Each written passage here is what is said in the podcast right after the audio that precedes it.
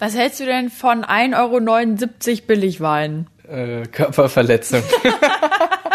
Willst du echt nicht trinken? Nein, niemals.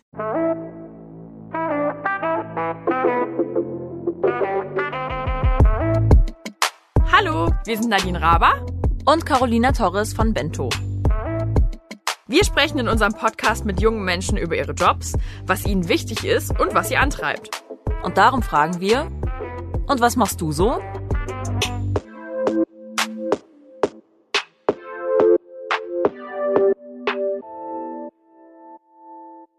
Diese Folge wird dir präsentiert von Eurowings. Hast du schon einmal über eine Karriere als Pilotin oder Pilot nachgedacht? Bei Eurowings fliegst du jeden Tag zu aufregenden Zielen in ganz Europa. Und zwar ohne, dass dabei deine Work-Life-Balance in Turbulenzen gerät. Denn zum Feierabend landest du immer wieder sicher zu Hause bei Freunden und Familie. Klingt gut? Dann schau einfach auf pilot-check.com slash Eurowings vorbei und finde heraus, wie dein Weg ins Cockpit aussehen könnte. Und das nächste Mal, wenn dich einer fragt, und was machst du so, sagst du vielleicht schon, ich lebe den Traum vom Fliegen. Hallo und herzlich willkommen zu einer neuen Folge und was machst du so? Ich bin Nadine und mir gegenüber sitzt heute Nico Böttcher aus Berlin. Hi Nico. Hallo. Schön, dass du da bist und dich zu einer Podcast-Folge hier eingefunden hast. Ich freue mich. Nico, du bist 25 Jahre alt und du hast auf jeden Fall einen Job, der etwas außergewöhnlicher ist. Ich glaube, das kann man schon so sagen. Ja. Deswegen frage ich dich direkt, was machst du denn so? Ich bin Gastgeber und Sommelier in einem Hotelrestaurant in Berlin. Das heißt, du beschäftigst dich eigentlich am meisten mit Wein, Essen, Esskultur. Genau. Okay. Ich kümmere mich hauptsächlich ums Abendgeschäft Ja. und ähm, auch um den Wein und den Weineinkauf. Und ähm, das alles läuft und die Gäste bei uns eine gute Zeit haben. Und zufrieden sind Genau. und glücklich. Und dazu bist du auch noch Sprudelbotschafter. So ist es. Was macht denn ein Sprudelbotschafter? Der trägt in der Welt, in die Welt hinaus, dass äh, die Leute mehr Sprudel trinken, also Schaumwein. Ach, Schaumwein. Okay, ich dachte ehrlich gesagt, du beziehst dich da auf Sprudelwasser. Ja. Kommt das öfter vor? nee. Okay. Und äh, was du auch kannst, ist Champagnerflaschen mit einem Säbel öffnen. Genau. Wie kam es denn dazu? Ähm, einfach mal losgelegt. Gesehen, gemacht und ähm, ja, das ist äh, eigentlich ganz einfach. Sieht schwierig aus. Ja. Äh, Man denkt irgendwie auch, man macht alles kaputt und die Flasche explodiert und man hat am Ende total viel Glas drin. Ich wollte gerade sagen, kann man das dann überhaupt noch trinken? Ja, unbedingt. Jede Flasche hat ja ein, eine Schwachstelle, das ist die Naht. Also eine Flasche hat eine Naht, die geht so runter. Die kann man erfühlen und auch sehen. Und da ähm, ja, geht man dann ein, zwei, dreimal hoch und runter und schlägt dann mit dem Gegenstand gegen diese kleine Glasausbucht oben. Obacht, Leute. Nico ist natürlich Profi im Flasche öffnen, ob mit dem Kellnermesser oder mit dem Säbel. Aber wer trotzdem meint, das ausprobieren zu müssen, seid bitte, bitte vorsichtig und auf eigene Gefahr. Wie bist du denn dahin gekommen, Sommelier zu werden? Also wo hat's angefangen? Ja. Äh, bei meiner Ausbildung. Ich habe Hotelfach gelernt in einem ähm, Traditionshaus in Hannover mit einem echt tollen Weinkeller. Also wirklich Weinkeller, nicht einfach nur der Name, sondern man hatte wirklich einen Keller, wo echt viele Positionen Wein lagerten. Wie alt warst du da, als du angefangen hast? 19. Okay, also direkt nach dem Abi einfach. Genau, genau. Und ähm, ja, das, das war echt interessant, wenn man da unten mal eine Veranstaltung mitmachen durfte und äh, sich den Weinkeller angeschaut hat und die vielen Positionen. Und wir hatten einen ziemlich leidenschaftlichen F&B-Manager, F&B-Direktor dort. Was ist F&B?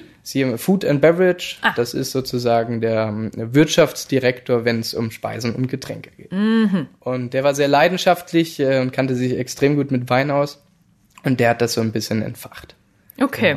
Und alles, was danach kam, das äh, ja, war selbstständig. Ich glaube, 2016, 17 äh, habe ich äh, 150 bis 200 Weinveranstaltungen besucht, ähm, Fachverkostung, Masterclasses und äh, Weinreisen gemacht und ähm, ganz, ganz viel Wein geschmeckt. Ja. Weil letztendlich Wein lernt man am besten durchs Schmecken. Ähm, Durchs und Trinken ja, natürlich. äh, ist, ist wirklich so. Also du kannst noch so viel Theoriewissen haben, wenn du es noch nie probiert hast, ist schwierig, das zu beschreiben. Ja. Und ähm, habe mich fort, ja, richtig fortgebildet. Also habe mir auch sehr viele Unterlagen äh, besorgt und Bücher und habe das äh, richtig gelernt. Gibt parallel natürlich noch, einen noch einen offizielleren Weg, einer, ähm, bei der Industrie- und Handelskammer einen richtigen Sommelier zu machen, staatlich geprüften sozusagen, ähm, oder an Sommelier-Schulen. Da ja, fehlte allerdings so ein bisschen die Zeit, so dass ich äh, das kann man sagen autodidaktisch gemacht. Ähm, die Grundaufgabe eines Sommeliers ist ja nicht nur, das, den Wein irgendwie fachgerecht zu zu servieren. Ähm, meistens ist es eben auch der Weineinkauf, mhm. also äh, großer großer wirtschaftlicher Faktor. Und auf der anderen Seite ist es auch eben das Beraten der Gäste. Welcher ja. Wein, aber allerdings auch welches Bier oder was für ein Aperitivcocktail, was für ein Digestiv, ähm, was für eine Spiritose etc. Das sind so also eigentlich alles rund um Getränke. Genau. Ja. Auf äh, eurer Weinkarte beziehungsweise im Bereich Champagner, da steht We don't need Champagne. Genau, und ja. es gibt einen Hashtag Macht Sekt wieder groß. Absolut, ja. Also du bist da auf jeden Fall sehr passioniert, wenn es darum geht. Genau. Ne? Nicht, weil ich irgendwie Champagner denunzieren will. Ähm, Ja. Es geht mehr darum, dass ich zeigen möchte, dass deutsche Winzer sich nicht verstecken brauchen, auch international nicht, weil Mhm. sie großartige Produkte haben, großartige handwerklich hergestellte Sekte. Und wenn wir ehrlich sind, die alles, was wir im Supermarkt finden an Champagner, das ist sehr industriell hergestellt. Mhm. Und in Deutschland haben wir dann ähm, auch sehr viel industriell hergestellte Sekte. Allerdings haben wir eben auch tolle Winzer. Ja. Man kann es schon ein bisschen raushören, bei euch im Restaurant gibt's eher gehobenere Küche, ne? Ja, in dem du arbeitest. Äh, Das hat unter anderem ähm, 16 Sterne im Restaurant für Gourmillot. Ähm, so im Verhältnis kann man da so 20 Punkte erreichen oder 20 Sterne und eigentlich das Maximum sind aber eher so 19,5 und das sind Genau, so die ja. Weltbesten. Ne? ja. Das heißt, bei euch kostet eine Hauptspeise roundabout 30 und ein Drei-Gänge-Menü ohne Getränke 55 Euro. Was machst du denn so oder was macht dein Job so aus? Na, der Job ist ziemlich zweigeteilt. Auf der einen Seite bin ich eben Gastgeber im Restaurant und im operativen Geschäft und kümmere mich um das Dinnergeschäft mit allem, was dazugehört. Und auf der anderen Seite bin ich auch Sommelier. Also es ist so eine fusionierte Stelle. Ich kümmere mich um die Weinkarte, Weineinkauf und äh, dementsprechend äh, muss ich immer up to date bleiben und bin viel unterwegs und gucke mir Weingüter an, bin auf vielen Verkostungen und äh, hab Spaß, Wein zu trinken. Ja. Du bist ja auch äh, Gastgeber bei euch im Restaurant. Was macht denn für dich einen guten Gastgeber aus? Na, dass die, also erstmal, dass es den Gästen an nichts fehlt, also dass sie einfach eine richtig, richtig gute Zeit haben, ähm, dass sie sich nicht irgendwie ständig umdrehen müssen und schauen müssen, ähm, wo, wer schenkt mein Wasser nach oder wer, ähm, ich habe eine Frage zum, zum, zum Gericht oder zum Wein, sondern ich begleite die Gäste durch, durch diese ganze Zeit. Das ist ja wie eine kleine kulinarische Reise. Ja. Was wäre so ein besonderes Gericht zum Beispiel? Ähm, der großartigste Gang von unserem Küchenchef ist äh, Saibling. Ja. Ähm, der ist nur in Butter konfiert, äh, Spinat, ähm, Chorizo Süßkartoffelcreme, Paprika Oh. Yuzu Vinaigrette, Safran Dashi, Kräuteröl. Das Hast ist du aber auch auswendig gelernt jetzt. äh, na, musst du. Musst du, ne? Nein, wir du. führen die Gäste ja durch den Abend. Das ist nicht irgendwie, ähm, das ist, ist nicht irgendwie Tellertaxi. Du, du Ja. nimmst den Teller vom Pass und stellst ihn auf den Tisch und gehst wieder, sondern wir begleiten die Gäste ja durch den ganzen Abend. Also wer zu uns kommt, der hat auch meistens Zeit und äh, verbringt zwei bis, sagen wir, vier Stunden bei uns. Ja. Und ähm, wir, wir erklären natürlich die Teller nicht irgendwie äh, zu detailliert, bei einer, aber wir zeigen sozusagen, was, was ist auf dem Teller, was ist im Glas, warum passt zueinander, was haben wir uns vielleicht bei gedacht. Ist dir das schon mal passiert, dass du am Tisch eine Flasche Wein nicht aufgekriegt hast? Ja. Na klar. Was machst du denn dann? Naja, also das kommt einfach vor. Es gibt ja, wenn man irgendwie vielleicht nicht ganz so konzentriert war und hat irgendwie das Kellnermesser nicht ganz in die Mitte gesteckt und Ja. hat es nicht ganz so ruhig und äh, gelassen rausgezogen, sondern dass der Korken abgebrochen ist. Ja, das passiert auch. Also es passiert jetzt nicht oft, aber es passiert. Du bist 25. Ja. Wirst du dann manchmal auch unterschätzt? Also jetzt aktuell gibt's gibt's keine Situation, wo ich sage, ich werde irgendwie krass unterschätzt, aber ähm, vor zwei, drei Jahren oder so, als ich gerade so frisch gestartet bin eigentlich und dann auch mit meiner ersten Stelle stellvertretender Restaurantleiter und Sommelier, da kam durchaus schon mal die Situation, dass man irgendwie äh, ja schon krass unterschätzt wurde. Und nervt dich das? Ähm, nö, es treibt eigentlich mehr an, weil ich denen dann umso besser zeige, nee, es liegt nicht am Alter. Also letztendlich geht es um Kompetenz und glaube ich auch um Auftreten und um Fachwissen. Und dann, wenn man das Ganze irgendwie mit einer halbwegs charmanten Art rüberkriegt und die Gäste daran Spaß haben, dann, dann bestätigt einen das selber. Inwieweit ist dein Job deine Leidenschaft? Na, es muss 100% die Leidenschaft sein, sonst würde ich es nicht machen können. Ja. Ähm, die, die Arbeitszeiten sind immer noch lang, Hm. intensiv, die Tage sind auch anstrengend. Ähm, und wenn man als Gastgeber nicht leidenschaftlich ist, dann, dann ist man kein Gastgeber und auf jeden Fall auch krass fehl am Platz. Wie lange arbeitest du so im Schnitt am Tag? Zu lange. Ungefähr. Ähm, aktuell geht es, ich würde sagen, so ein bisschen zwischen 10 und 12 Stunden. Es war früher deutlich mehr. Ja. Und dann hast du runtergeschraubt oder wie war das? Ähm, nee, das passt jetzt einfach ganz gut vom, vom Team her. Ich habe ich hab echt ein gutes Team. Das muss man, muss man auch sagen, weil ähm, wir haben so einen krassen Fachkräftemangel, dass wir ganz oft die Situation der Personalnot einfach haben. Ähm, und diese Personalnot bringt uns einfach dahin, dass diejenigen oder die wenigen, die da sind, äh, eben mehr arbeiten müssen, ist ja klar. Ja. Und das habe ich aktuell nicht. Das habe ich auch äh, das letzte Jahr nicht im Hotel, wo ich jetzt bin. Und dadurch äh, funktioniert das ganz gut. Und ich kann mir meine Arbeitszeit auch relativ selber einteilen. Okay. Also wenn ich zwölf Stunden da bin, dann dann ist das, weil ich das, weil ich das möchte. Ne? Ja. Ähm, und ähm, ja, Ganz kurz, wie viele Leute arbeiten unter dir? unter, also unter mir im ähm, Dinnergeschäft, weil ich ja hauptsächlich nur oder eigentlich nur verantwortlich fürs Dinnergeschäft sind, sind wir fünf plus Azubis, also fünf Festangestellte. Ähm, wir haben aber eine, die Abteilung ist natürlich noch größer. Wir haben natürlich noch ein Team, was sich ums Frühstück kümmert und auch um den Lunch. Ähm, es ist aber ein sehr kleines Team in dem Hotel, wo ich vorher gearbeitet habe. Beispielsweise waren wir, ähm, ich glaube, 25. Okay. Also koordinierst du aber auch noch fünf weitere Menschen, Genau. die ja. irgendwie Bescheid wissen müssen für abends. Ja, koordinieren tue ich irgendwie alle, weil alle Bescheid wissen müssen. Okay. ähm, nicht nur das Dinnerteam muss natürlich Bescheid wissen, sondern ähm, jeder, der im Hotel irgendwie involviert ist in das, was wir machen. Ähm, aber letztendlich die, für die fünf trage ich am meisten Verantwortung. Okay. So. Was sind so die anstrengendsten Momente, wenn du Menschen berätst? Anstrengend ist, wenn der Gast eigentlich nie weiß, was er will. Ja. Also egal, was man mit, was man ihm beispielsweise vorschlägt, und man erklärt ja auch, indem man nicht belehrend, man erklärt ja eigentlich durch kleine Geschichten und erzählt und beschreibt so ein bisschen den Wein. Ähm, wenn er dann irgendwie ständig was sagt, was, was er, was er möchte, aber wenn du ihm das sozusagen offerierst, sagt er dann, nee, das mag ich ja gar nicht. Ja. Das ist so ein bisschen merkwürdig manchmal. Es ist jetzt eine, keine, keine blöde Situation, kommt auch nicht oft vor, ähm, aber es, ja, ist manchmal dann ein bisschen schwieriger zu handeln. Hattest du schon mal so ein richtig blödes Erlebnis mit einem Gast, wo du so gesagt hast, boah, das hat irgendwie meine Nerven richtig strapaziert?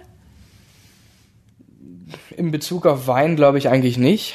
Da gibt's eigentlich keine besondere Geschichte, wo es, wo es irgendwie was dolle schiefgelaufen ist oder was sehr herausfordernd war.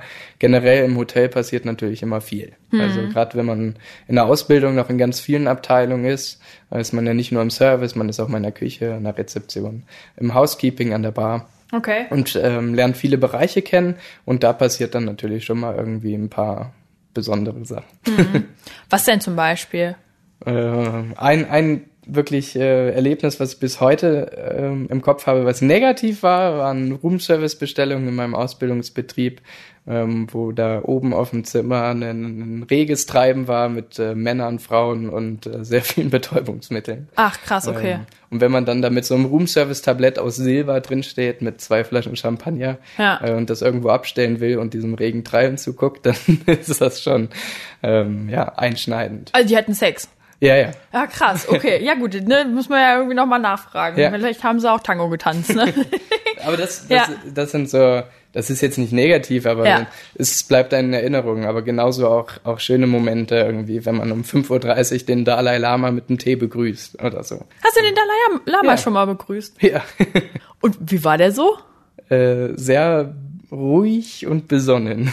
Hat das ein bisschen auf dich abgefärbt? Äh, ich war voll aufgeregt. Ja, Ja, das glaube ich. Ist schon, also gerade in den, in den Hotels, wo ich bis jetzt gearbeitet habe, hat man viel Kontakt gehabt Mhm. zu ja, Promis ähm, oder, oder ja, Hoheiten. Ähm, das sind halt so Erlebnisse, die hat man dann oft auch noch lange im Kopf oder erzählt lange Geschichten jedenfalls davon. Ja. Hast du noch eine Geschichte außer dem Dalai Lama, die du erzählen kannst? sämtliche ähm, Staatsoberhäupter eigentlich, aber das ist ja relativ, relativ ähm, ja, unspektakulär. Ja. Ähm, aber schon viele Stars. Weiß nicht, Kaffee mit George Clooney oder Wirklich? jetzt, jetzt alle Frauen. Ja.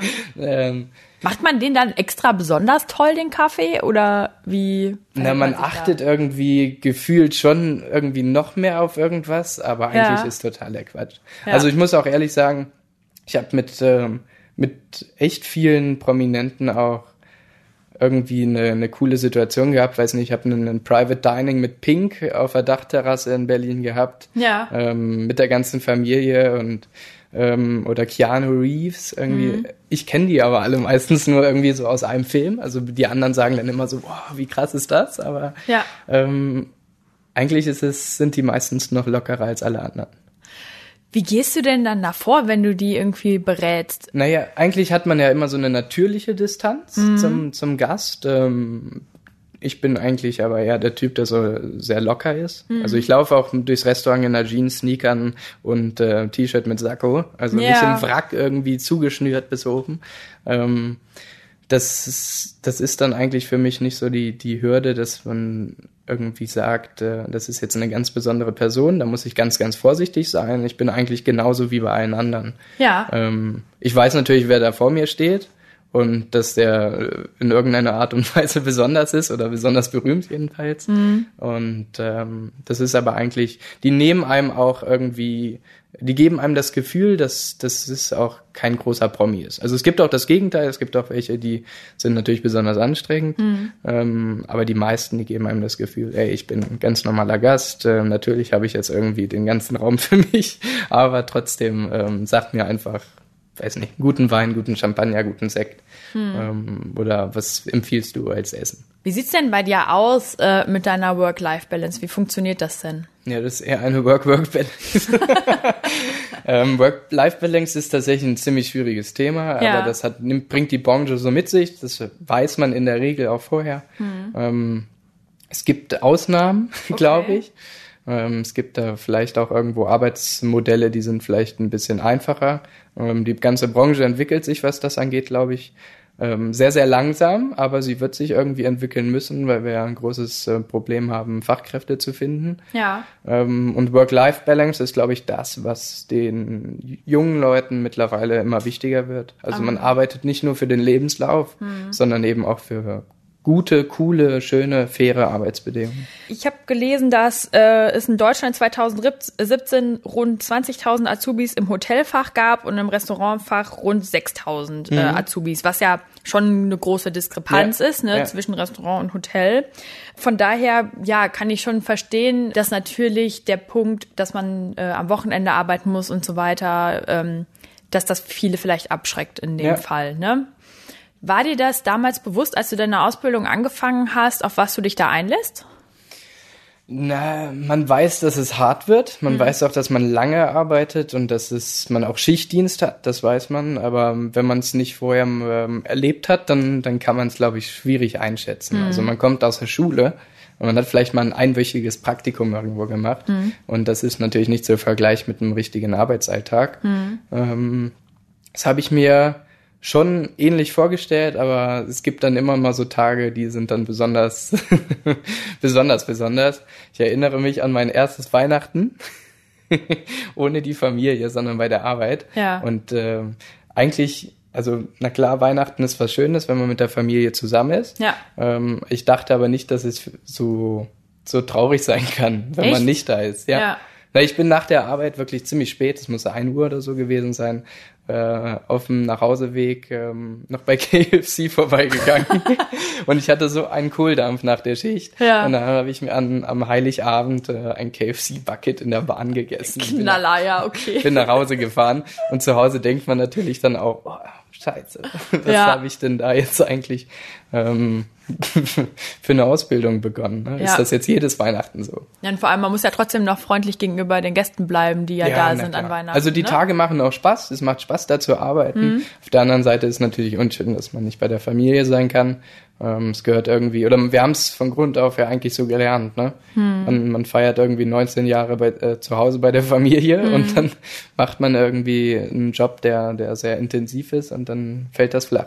Du, du hast gerade gesagt, ne, es gibt eher eine Work-Work-Balance. Wie sieht's denn bei dir aus äh, im Datingleben? Wie kannst du das denn da unterbringen? Ähm, ich habe eine Freundin. Okay. Äh, die hat auch Hotelfach gelernt. Ah. Die versteht mich. Okay, ja. also sie arbeitet jetzt nicht mehr in der Hotellerie. Ja. Ähm, aber die ähm, kann das natürlich ganz gut nachvollziehen, was, was, ich, was ich machen muss. Und ähm, ich glaube, mit wem anders wäre es auch deutlich schwieriger. Hm. sie hat da sehr viel Verständnis und unterstützt einen auch zu Hause. Und das, ja, das äh, ist, das bringt wahnsinnig viel. Ja. Also sonst wird es halt auch nicht funktionieren. Nee, also äh, sagst du auch ganz klar, wenn sie nicht das Verständnis irgendwie dafür aufbringen könnte, dann wird es nicht klappen. Nee, wird's wird's definitiv nicht. Also ja. wo, hat, wo hat man denn Verständnis, wenn der Partner relativ selten zu Hause ist ja. und an seinen freien Tagen dann auch noch in der Weltgeschichte rumtouren? Das, also wir sehen uns schon, so ist nicht, wir wohnen zusammen, aber ja. ähm, das ist dann schon, also man, man äh, ja, man genießt die Zeit, die man dann zu zweit hat, auf jeden Fall noch mehr. Aber wie macht ihr das? Dann habt ihr feste Tage, an denen ihr sagt, da kommt nichts drüber, da ja. gibt's keine Arbeit, fertig? Ne, man kann es nicht immer fest sagen, aber ich versuche irgendwie Sonntag, Montag zu Hause zu bleiben. Mhm. Ähm, das klappt aber eben auch äh, nicht immer. Kommen wir zurück zum Vino. Wie stehst du zu Weinschorle? Das ist nichts Schlimmes. Also letztendlich, Wein muss schmecken. Ja. Ne? Und wenn Wein nicht schmeckt, dann ähm, wird er nicht getrunken. Und äh, Weinschorle oder Spritzer oder es gibt ja ganz unterschiedliche Bezeichnungen, hat in ganz vielen äh, Teilen ähm, auch eine große historische Bedeutung. Ja. Also in der Pfalz trinkt man gerne Rieslingschorle oder hm. so. Ne?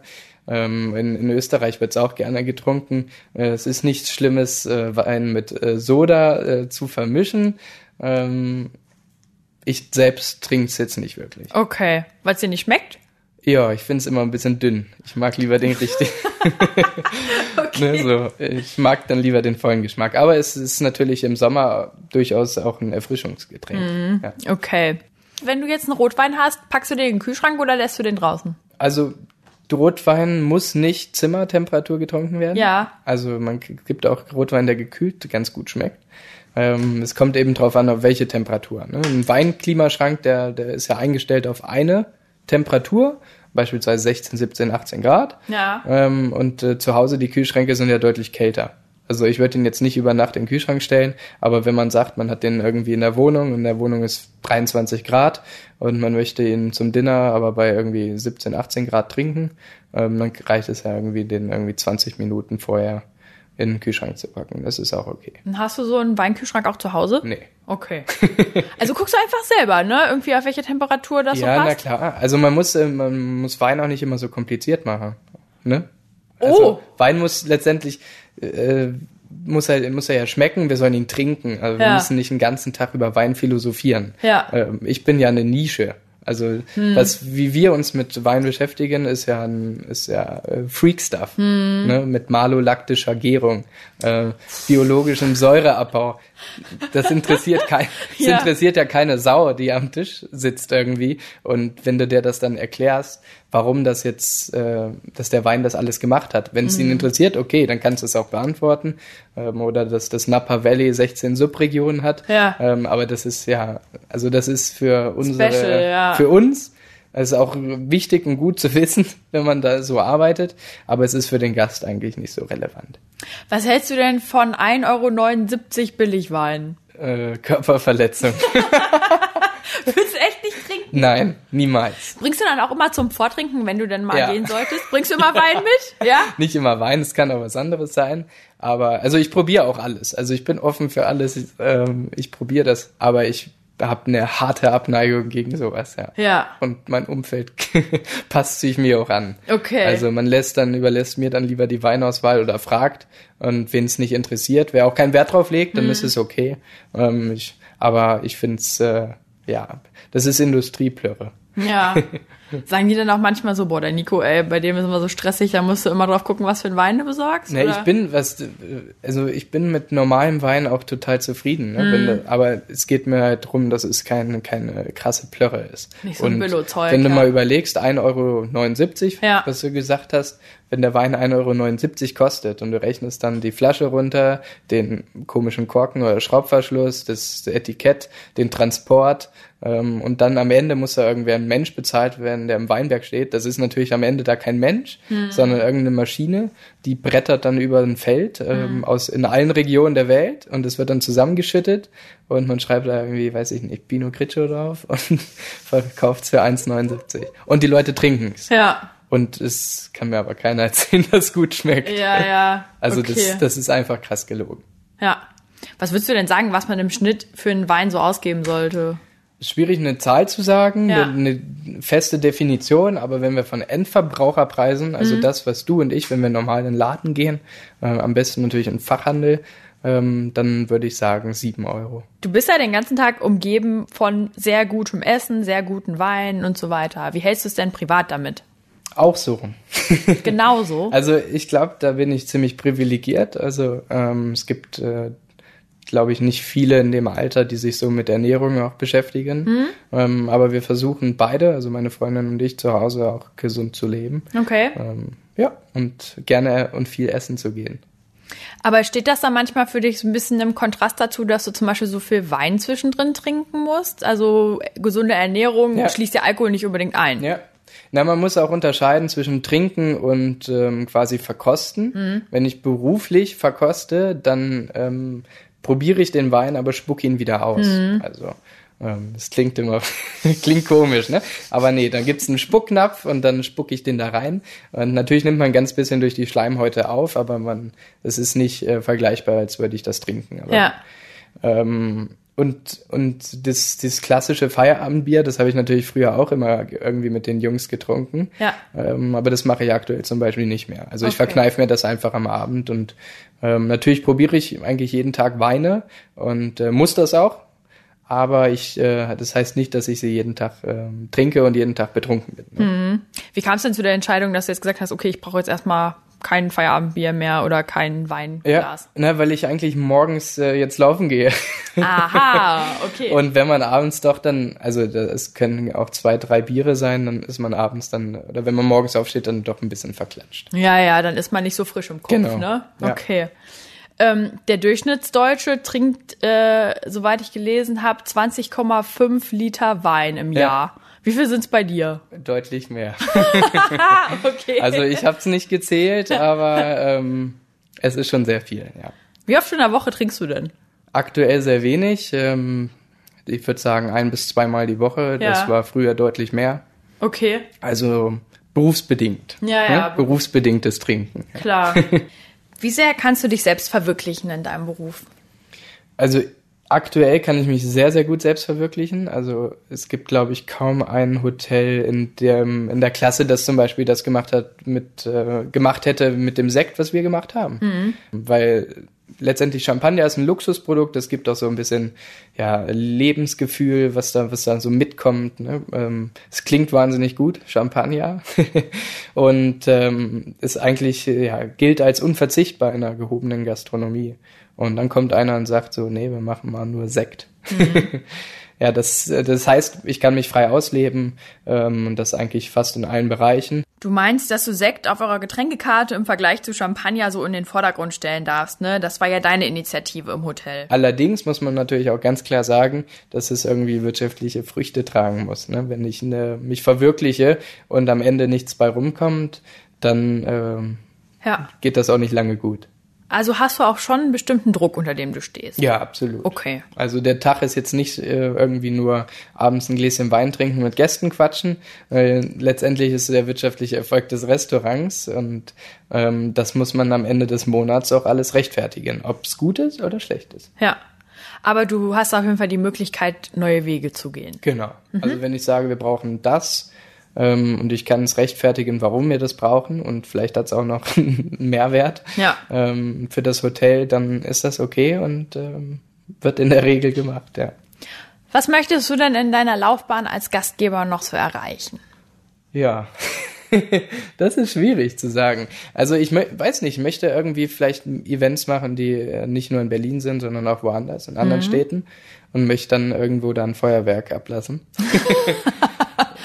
das, das macht Spaß. Ja. Also irgendwie so in die Richtung, ne? Kannst du dir denn vorstellen, dein Leben lang in der Gastro zu bleiben? Nein. Ich nicht? Na, eigentlich, also ich will immer mit Gastronomie zu tun haben. Ja. Ähm, aber ich glaube, irgendwann, wenn der Punkt eintritt, wo man eine Familie gründen möchte, ähm, dann muss man irgendwie was finden. Also es gibt vielleicht dann auch Bereiche in, in der Gastronomie generell. Mhm. Ähm, da muss man, glaube ich, auch wieder unterscheiden. Dann, dann würde ich sagen, ja. Ähm, aber im operativen Geschäft ähm, wird es schwierig, wenn man irgendwann eine Familie haben möchte. Hm, okay. Dass man halt Weihnachten dann eben doch zu Hause ist. Ja, es muss nicht unbedingt Weihnachten sein. Also hm. ich, ich glaube, das ist, äh, kriegt man schon, schon irgendwie geregelt, dass ja. das irgendwie funktioniert.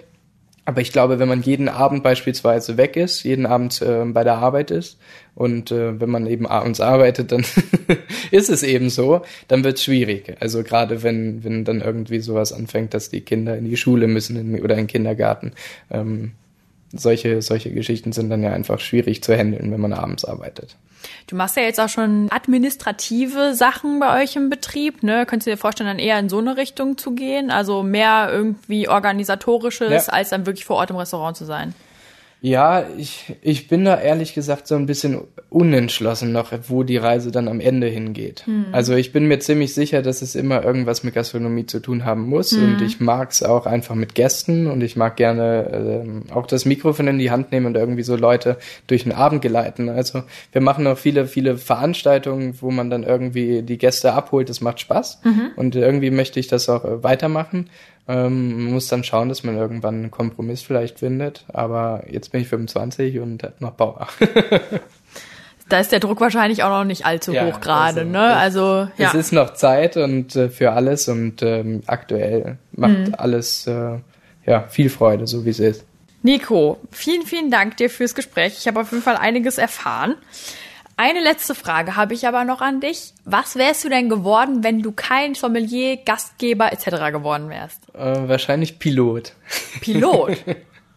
ja, durch die Welt fliegen, äh, alles von oben angucken und äh, in ganz viele Länder reisen. Hast du denn mal überlegt, privaten Pilotführerschein zu machen? Ich also habe zu schlechte Augen. Ach so, ah, okay, wie ärgerlich. Aber ich glaube, heutzutage lässt sich das einfach regeln, indem man sich da lasern lässt. Aber also eventuell nach der Gastgeberkarriere noch ja, einen Pilotenschein hinterher schieben. ich weiß nicht, ob das so sicher wäre, wenn ich da oben bin jetzt ähm, mit der mit der Vorgeschichte als Sommelier. Mhm. Aber es wäre auf jeden Fall mal eine schöne Geschichte, ja. Ja, cool. Vielen, vielen Dank dir fürs Gespräch. Ja, sehr, sehr gerne.